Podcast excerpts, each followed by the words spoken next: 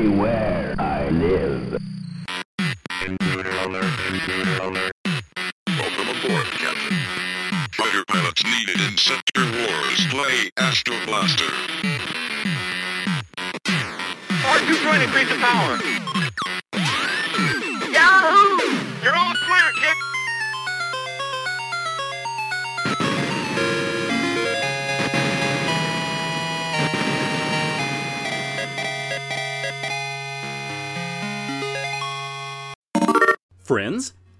Joining us once again for the Diary of an Arcade Employee podcast. I am your host, Vic Sage, and this week we are going to be talking about the 1981 space themed multi directional shooter from Namco. I am, of course, talking about the arcade classic Bosconian.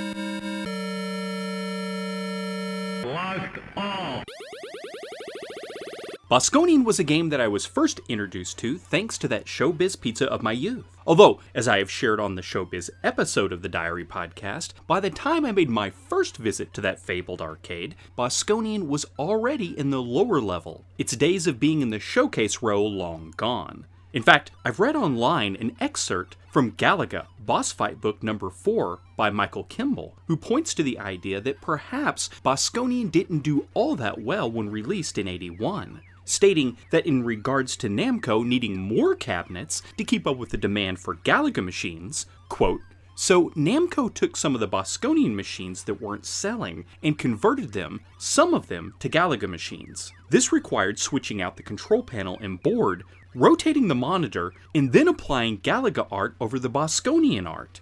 This is why some of the Galaga cabinets are white with a gold Galaga logo rather than black with a green Galaga logo. End quote. Now, back to my first experience with Bosconian.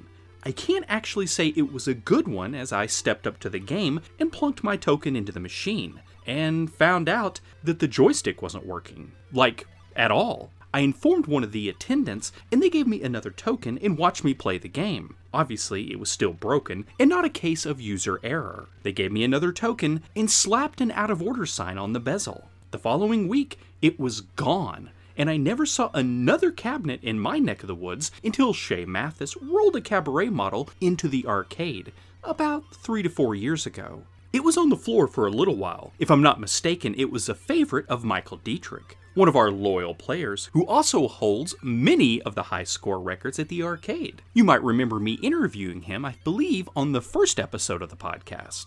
Sadly, it began to experience a graphical issue and was eventually pulled off the floor, and for quite some time was stored in what will be the second wing of the arcade. I might be wrong about this, but I think that Gary Burton, our chief technician at the arcade, has said that it will sadly need some extensive work to get it up and running again. And while we are, of course, still closed for the time being due to the COVID 19 virus, I believe when fixed, it will be placed on the deck in the first wing of the arcade. Formerly, where all of the cocktail games were located, along with the Atari couch I talked about in the Empire Strikes Back episode last week. It appears the deck is now where most of the environmental cabinets will call home. Sinistar, Star Trek, Buck Rogers, and the Star Wars Trilogy arcade game from 98, which is not only one of the biggest arcade cabinets in terms of size, but I believe that makes it the second newest game in the arcade in regards to release date, with Crazy Taxi, which is in the second wing, having been released in 1999. Bosconian was distributed by Midway here in the States, but, as I've already mentioned, was developed and published in Japan by Namco, a company that we've talked quite a bit about in the 45 episodes of the podcast, what with Dig Dug, Pac-Land, Splatterhouse, as well as Mappy. The design for Bosconian appears to be credited to Saichi Sato, who I believe also had a hand in designing 1982's Xevious as well as 1984's Pac-Land. Having said that, I have also found some sources online claiming it was Akira Takundai as well as Hirashi Nagumo who were responsible for the design as well as programming of Bosconian. But I believe those two were actually responsible for 1979's Galaxian.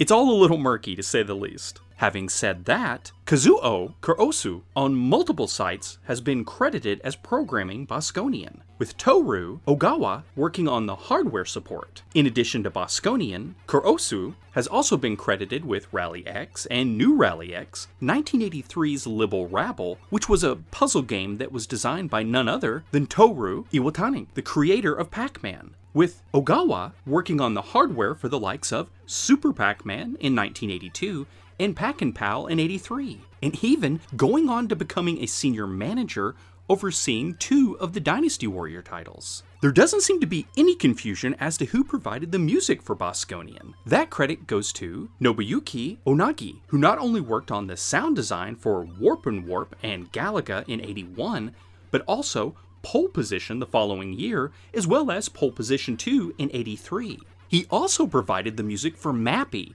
1985's Metrocross, and two of the Wizardry titles, first in 1989 and then in 1990.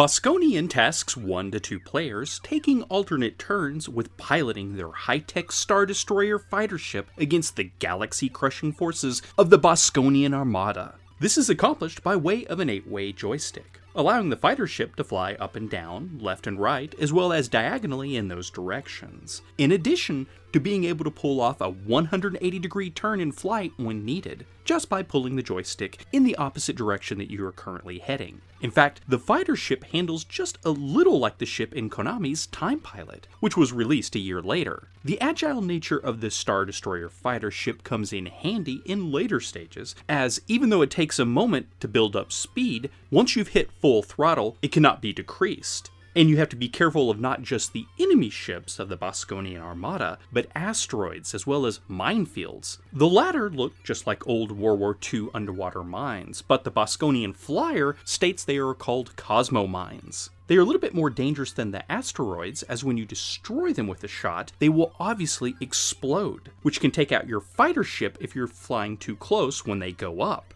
The good news is, neither the asteroids or Cosmo mines will respawn when you lose a life. Speaking of, naturally, if your fighter ship comes into contact with either an asteroid, Cosmo mine, any of the enemy ships, or one of the shots from the cannons on the Bosconian enemy bases, you will lose a life.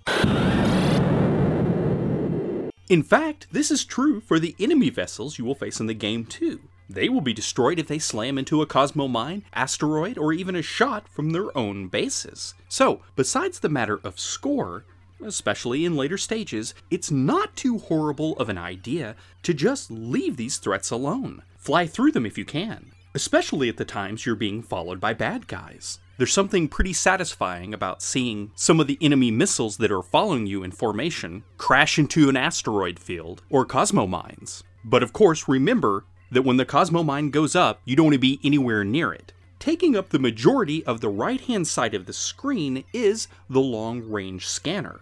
It looks like the one in Rally X, as a matter of fact. In this case, though, it won't show you the location of the yellow flags in the maze, but where the enemy bases are situated. The player is represented by a flashing dot, with the green hued Bosconian enemy bases shown as green squares. Also of importance is the scanner's color coded condition alerts. Green means there's no threat in your area.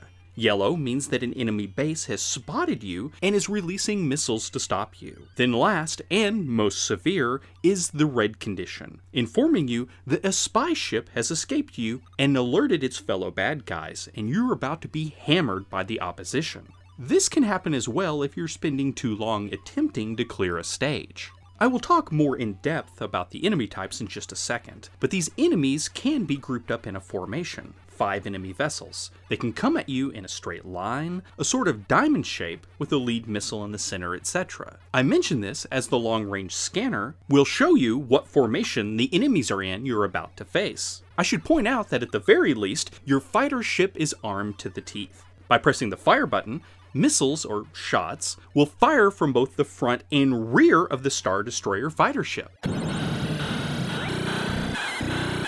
Obviously, this means that the player is just as deadly when hurtling forward at the enemies in the enemy bases, or if they decide that there are too many enemies ahead, and retreat is the better part of valor. Unlike in Time Pilot, it's nice to be able to swing around and fly away and still blast those enemies that are hot on your trail. Okay, now there are a couple of different enemy fighters that a player will have to contend with in Bosconian. Oddly enough, on the flyer released by Midway, the enemy vessels are called missiles. First up, we have I type missiles. When these normally purple hued ships appear on the stage, they will do their best to head straight for the player's fighter ship. These missiles, or vessels, won't be able to shoot at the player, so they always attack kamikaze style. And while it's true, overall, you can outmaneuver them if need be, when you have more than one coming at you, plus you're dealing with the Bosconian enemy base's shots and trying to keep an eye on those asteroids and cosmo mines, you can see how it can quickly get out of hand. There are times when the enemy bases will unleash waves of the missiles. Yet again, these are actually ships, in varying formations, which I talked about just a second ago. In these cases, the lead I type missile is orange colored. If a player blasts that leader, the other ships that were in formation will scatter. Although, if you manage to shoot them all,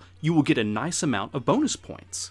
To help you stay alert to the dangers of these enemy vessels, you have a warning that will sound. This is one of the elements of Bosconian that helps it to stand out. A digitized voice will alert you to various conditions in the game, such as Alarm! Alarm! Alarm, alarm is heard when enemy ships are nearby. Next up is the P missile, which are kind of turquoise colored and look a bit like a boomerang. In fact, they behave a little like that, as they are more agile than the I type missiles. While, like all of the enemy ships, they take you out with a collision, the P missiles will swoop around and try to hit you from the side. They are also sent out in various formations by the enemy bases to demolish the player's fighter ship, although the leader in this case is a gold color. The same rules apply with all of the enemy ship formations as the I type missiles. Take out the leader, and the rest of them will scatter. Now, the game will also let you know when a formation of ships has been dispatched to take out one of your fighter ships. Battle. With the E type missile, you have an enemy vessel that is quite dangerous. It is usually launched from the very core of the Bosconian enemy bases themselves. The majority of them are orange and red hued. In addition, they typically do not waste any time in trying to maneuver around the stage to get at the player. They are quite quick and move in a straight line, depending on how the enemy base itself is oriented. You see, the Bosconian enemy base's openings are either situated vertically or horizontally. However, the E type missiles that are launched in a formation, with a blue and green ship as a leader, can turn and track the player's fighter ship. Yet again, take out the leader of the formations and the other ships will scatter. Of course, sacrificing those bonus points if you do so. Alright, there is an even deadlier enemy ship for you to beware of, and that is the green colored spy ship. Once it appears on the stage, you will be informed by the game with Spy sighted. that was spy ship sighted, by the way. When the spy ship shows up, you have a limited amount of time to take it out. Its goal is to get away from you and raise the alarm of the Bosconian armada, although it has no problems trying to swoop in and take you out if you aren't paying attention. If it manages to get away, then you have a big problem on your hand. Condition land. Condition land. Condition land. Once the red alert is triggered, you will start to be swarmed with the I type and P type missiles. Only way to reset a red alert is to clear the stage of the Bosconian bases. Last but not least are the Bosconian enemy bases. These are larger enemies, and they have three pods or cannons on each side of the opening to the base itself, just large enough to fire off an E missile at you or for your shot to strike the glowing core in the very center of the base, causing it to explode. The shots from the pods can travel in all directions. The pods are naturally easier to hit than the core itself, but you get more points for taking out the center of the base. If you blast each of the pods, the base will still blow up. Having said that, beginning on stage 2, the enemy will attempt to stop you from hitting that core by covering itself up. Its armor can't be penetrated by your shots, but to fire off a missile at you, it has to open back up. So if you're lined up properly, Remember, depending on the base, this is either vertically or horizontally, you can take out the missile and the core with a couple of shots. Once the last base on the long range scanner has been destroyed, you have cleared the stage. Okay, I think that is the rundown on the gameplay for Bosconian. Real quick, the scoring is as follows Players will get 10 points for every asteroid, 20 for each Cosmo mine, 50 points for each eye missile, with 100 points for taking out the leader in a formation, 60 points for the P missiles, blasting a formation leader earns you 120 points, 70 points for E missiles, with 140 for removing a formation's leader. The spy ship will net you 200, 400, and 800 points. I believe the varying scores depend on how quickly you blast it. Taking out a pod on the Bosconian enemy bases earns you 200 points each, with 1500 points for striking the core. And you might recall I mentioned getting a bonus for taking out all of a missile formation. That breaks down to 500 bonus points for the I missiles, 1000 for the P missiles, and 1500 for wiping out an E missile formation. Score, of course, plays into the game, as at 20,000 points you will earn an extra ship. At factory settings, as I understand it, every 70,000 points after that you get another extra life. Bosconian, by the way, is one of the first arcade games that possessed a continue feature. For a little while it was believed to be the first, but online I've read that it was actually SNK's Fantasy that earned that title, being released in October of 1981, with Bosconian hitting the arcades of Japan on November 20th of 1981. And now, these messages. Hey, that's Frogger. Yeah, it's the official tabletop version of the arcade game. It plays the same. Where'd you get it? Mr. Arcade is here. Galaxian, it's mine. Pac-Man. You want to take it home? Yeah. My own Pac-Man. This arcade? Could you? Donkey Kong? Donkey Kong? The official tabletop version. Frogger, Donkey Kong, and Midway's Pac-Man and Galaxian. The arcade games you can take home with you from Coleco. Galaxian Warriors, today we're going up against the most feared commander. And everyone counts. Even you, Quid. Man your ships. Man your ships. Attack formation. All wings ready, sir. Okay, I'm peeling off. Cover me. Cover me. Roger on that, Blue Leader. Heavy fire, 17 degrees. Affirmative. This guy's good. Watch your back. We lost Blue Leader. I'm hit. Who's left? Quid. No! Quid, your credit to your cartridge. Galaxian, the arcade hit, now for the Atari 2600 system.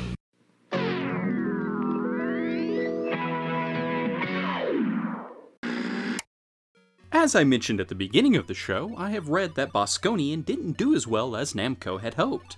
But while that might be the case, I can tell you that the game won the 1983 Arcade Award from Electronic Games Magazine in the category of Best Science Fiction and Fantasy Coin Op Game. I should add that runners up in this category were Sega's Zaxxon and Atari's Gravitar. In addition, the Japanese video game magazine Gamest, back in 1998, stated they felt that Bosconian was one of the best arcade games of the 80s in its genre. For what it's worth, Bosconian was ported to at least a few home computers of the day. To tell you more about that is none other than Earl Green. We have transport. Bosconian was almost too much game for early hardware platforms to handle. I say that because it was several years before home computer versions started to appear, and console versions were limited to the MSX platform that had gained wide acceptance in South America and Europe. Also in Europe, you could find versions of Bosconian on the Amstrad computer, the Commodore 64, and the Sinclair ZX Spectrum, and most of those were sold under the title Bosconian 87. Now, there was a Tandy Color Computer game inspired by Bosconian, clearly inspired by Bosconian, with a little bit of Defender DNA because not only were you tasked with blowing up the space stations, but you had to rescue trapped humans who were being held prisoner inside the stations. Now, that Tandy Coco game was called Draconian. Put a pin in that because we're going to come back to that name. In the 90s, Bosconian began appearing in the Namco Museum compilations on such platforms as the PlayStation, and that was kind of when I rediscovered my love for the game after being away from it for so many years. And then, of course, it popped up in MAME, and the rest is history. I love Bosconian. It is absolutely one of my favorite games.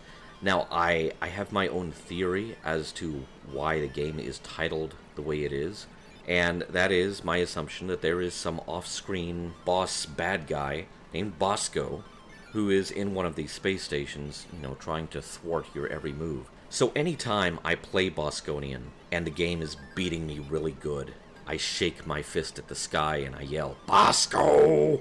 Okay, maybe that's just me.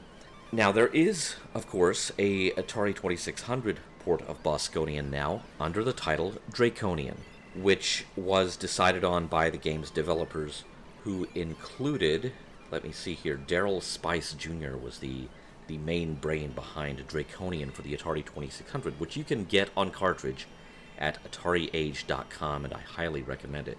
It is as excellent a port of Bosconian as you could hope to get on the 2600, and it's proof that it's possible to do that game on that platform, after all.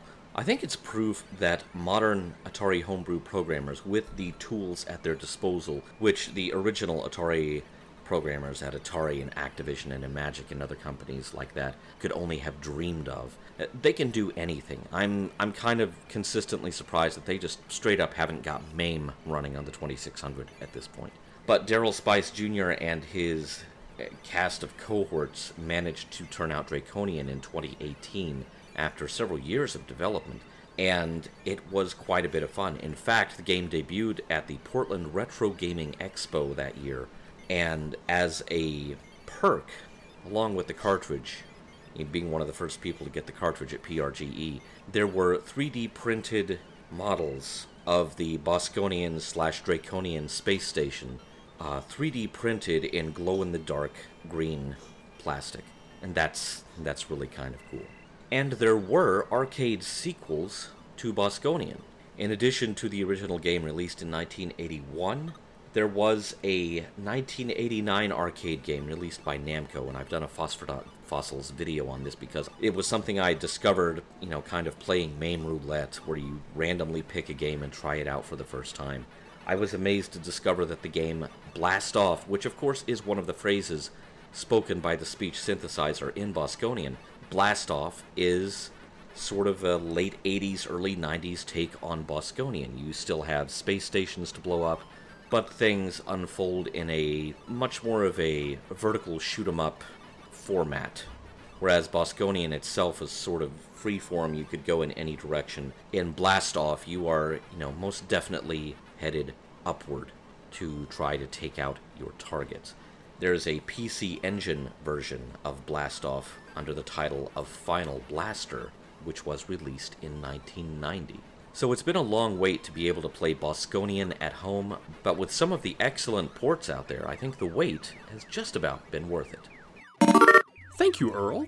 I've already talked a bit about Bosconian at the arcade, but I am happy to say that once again we have Gary Burton with a new segment talking about another Namco title at the arcade. One you might be familiar with if you follow us on the Diary of an Arcade Employee Facebook page. Take it away, Gary.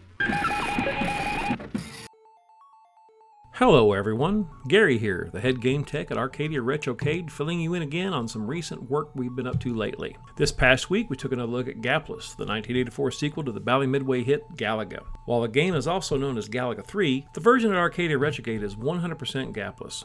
Our cabinet had been stored since last year when it was found to have no power going to the monitor, no power supply, and a control panel that was in pretty bad shape. Once we hauled it back to the arcade and knocked off the dust and spider webs, it didn't seem to be as bad as we once thought. A new switching power supply brought the game board back to life, and some new wiring and cleaning had the game screen back in operation pretty quickly. The control panel took a bit more work to make presentable. The Bally joystick was seized up and had to be disassembled before it could be cleaned and tweaked back into service. A new vinyl overlay was found that matched the cabinet perfectly, and after good cleaning and fresh coat of paint, the control panel looked new again. A new fluorescent tube and the marquee and a credit button installation by my son William was all that remained to get the Gaplus back on the arcade floor. End of the story, right? Well, not so fast. About a week after Gaplus was placed beside its Bally Midway siblings, the screen went dead. The game still played blind, but nothing was on the screen. After pulling out the monitor, I noticed all the really bad screen burn from where the game had been left powered on for very long periods of time during its life before it at our arcade. The result was having the attract display permanently burned into the monitor, even with the power turned off. While there's no way to prove this with a serial number or anything like that, I suspect that this particular Wells Gardner G07 monitor was the original one included in the game cabinet more than 35 years ago.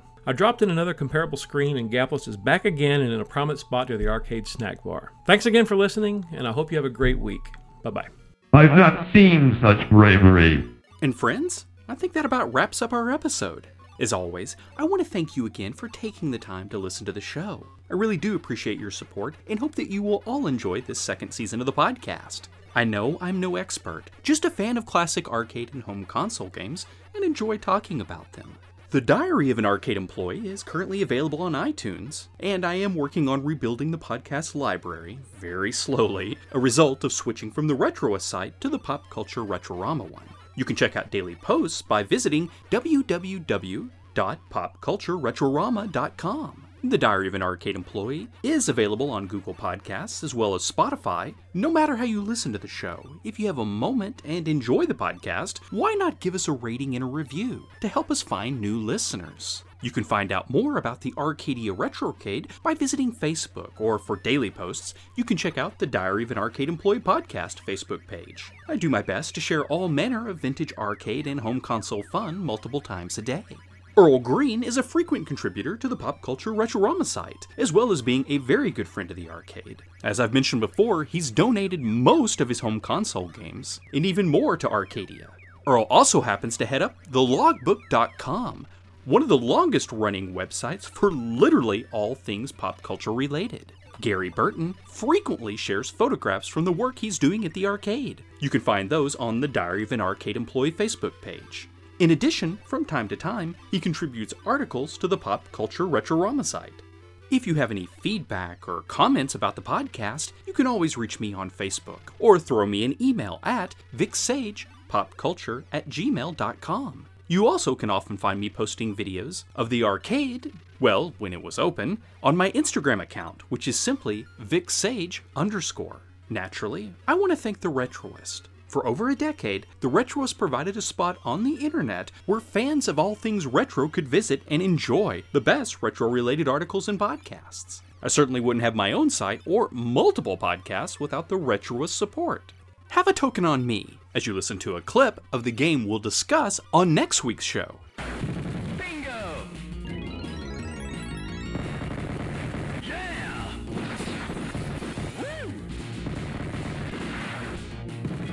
This has been a Pop Culture Retrorama podcast. Goodbye, and thanks for listening. The Diary of an Arcade Employee podcast is not affiliated with or authorized by Konami, Sega, Namco, or any of the individuals and businesses that have been mentioned in the show. All music and sound clips from the mentioned video games are the property of the respective copyright holders, and no infringement is intended. Audio clips are included for the purpose of review, criticism, and commentary only, and are not intended to infringe.